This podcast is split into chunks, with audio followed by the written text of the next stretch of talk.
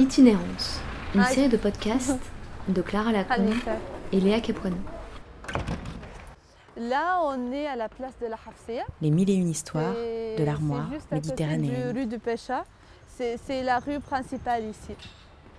C'est- près de tous les artisans que je travaille avec.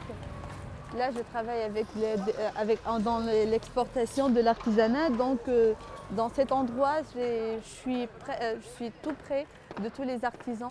Et là, c'est facile, c'est un accès facile à, la- à la- à des rues principaux. C'est bien pour moi. Euh, Du coup, on va prendre à la limite le chemin que tu fais souvent pour aller voir. euh, Euh, les, les artisans. artisans, oui.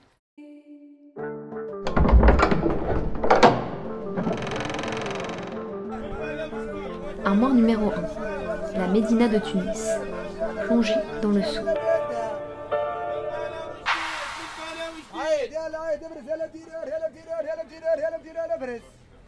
Les étals rivalisent avec loi de la pesanteur et les couleurs donnent envie de toucher à tout. Les sons des artisans se mêlent aux voix des vendeurs et on se croit perdu, mais on est bien là, avec nos cinq sens et peut-être un sixième, celui du voyage en l'espace-temps. Quand l'artisanat côtoie le Made in China, quand hier se frotte à aujourd'hui, c'est un voyage avec Leila Bengassem et Imen Wanin qui nous fait visiter le souk. Imen accompagne depuis 2016 les femmes Euh, artisanes pas tout le monde, mais la plupart des, des gens. J'essaie de connaître tout le monde et surtout les artisans pour voir leur savoir-faire, pour voir ce qu'ils peuvent faire, ce qu'ils peuvent nous, euh, ce qu'ils peuvent donner en plus à l'artisanat tunisienne ou aux traditions. La Médina, elle a plein de portes. Chaque porte, elle décrit une chose. Là, après cette porte, tu trouves le, le souk des femmes. Nse, on l'appelle en arabe.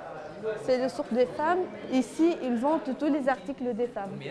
Avant, euh, la femme, elle n'achète pas ses, vêtements toute seule.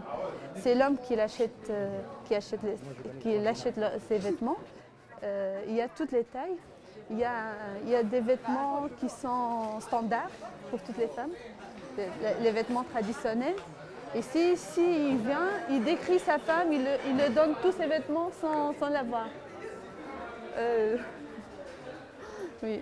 Tu peux décrire les, les sourds par, leur- par le son, par l'odeur.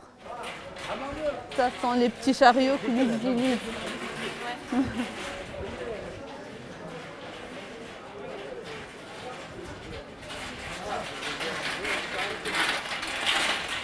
Là, on est arrivé à Souk, al-Balra. Ce sont les, babouches ou les, cha- les chaussures traditionnelles de la Tunisie.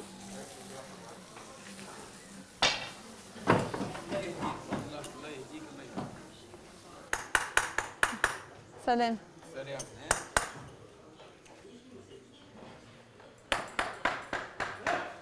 C'est pas le même comme le cuivre. Tac, tac, tac. C'est pour coller les chaussures. Avant, c'était tous des, des ateliers. Là, elles sont, la plupart, elles sont des ateliers et des boutiques. Il y avait avant des tisseurs de, euh, de coton et de, euh, de la laine, mais il n'y a plus. Ça a été remplacé par euh, d'autres euh, commerçants. Ça, on l'a fait sur Korba. Elle est devenue café. Ce qui est surprenant, c'est qu'on a trouvé Euh, 97 euh, euh, ateliers de production des chaussures, des boutiers. Ce nombre est en train d'augmenter. La production de chaussures, c'est impressionnant à la Médina. On ne voit pas, mais ils sont tous des petits euh, ateliers de 1, 2 ou 3 maximum personnes qui, qui vendent le, le cuir. Il y a le monsieur qui, qui vend euh, la colle. Il y a le monsieur qui coupe. L'autre monsieur qui fait que le collage. Euh, et un monsieur qui vend. Toi, des fois, t'achètes des vêtements directement. Euh, oui, oui, dans les mariages. Ça arrive. On, on met c'est dans les habitudes, on met les, nos, nos, nos vêtements traditionnels dans les mariages. Là, c'est le souk des, des parfums. L'artisanat passe par euh, des moments très très difficiles. beaucoup de matières premières est importée. Avant, c'était tous des vendeurs des parfums. C'est sur des senteurs. Depuis la Révolution, il y a eu une énorme chute de, notre dinar. Les artisans ont une difficulté d'acheter de la matière première pour continuer à, produire. Et juste à gauche, on va trouver Souk Shashir, c'est Shawashi, c'est où il y a les, les, chapeaux traditionnels tunisiens. Jusqu'à aujourd'hui, euh, les chachis comportent euh, au Mali, au Libye, au Niger, ça vient d'ici. Les chachis sont des chapeaux, euh, généralement en, en laine, mais avant, il y avait deux couleurs seulement, le noir et le rouge. Et là, il y a, pour mettre la touche moderne, on a toutes les couleurs. Euh, euh, les artisans de Chachia, ils, euh, ils, ont un problème à préserver. On continue.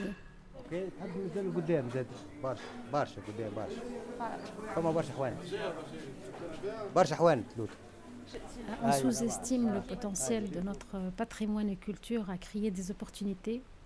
Donc souvent, je travaille sur des projets qui, euh, qui essayent de, donner une nouvelle vie euh, au patrimoine, des choses qui nous ont laissé nos ancêtres.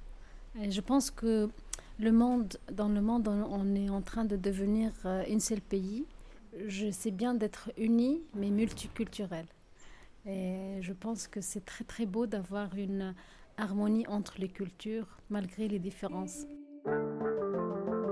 Du Made in China à l'artisanat local, d'hier à aujourd'hui, c'est un positionnement que tous les acteurs doivent trouver.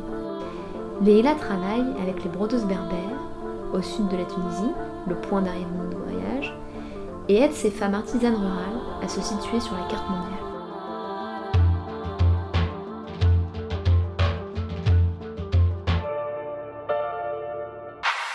Prochain épisode, on entre dans le palais d'un artisan parfumeur comme on plonge dans l'histoire des femmes.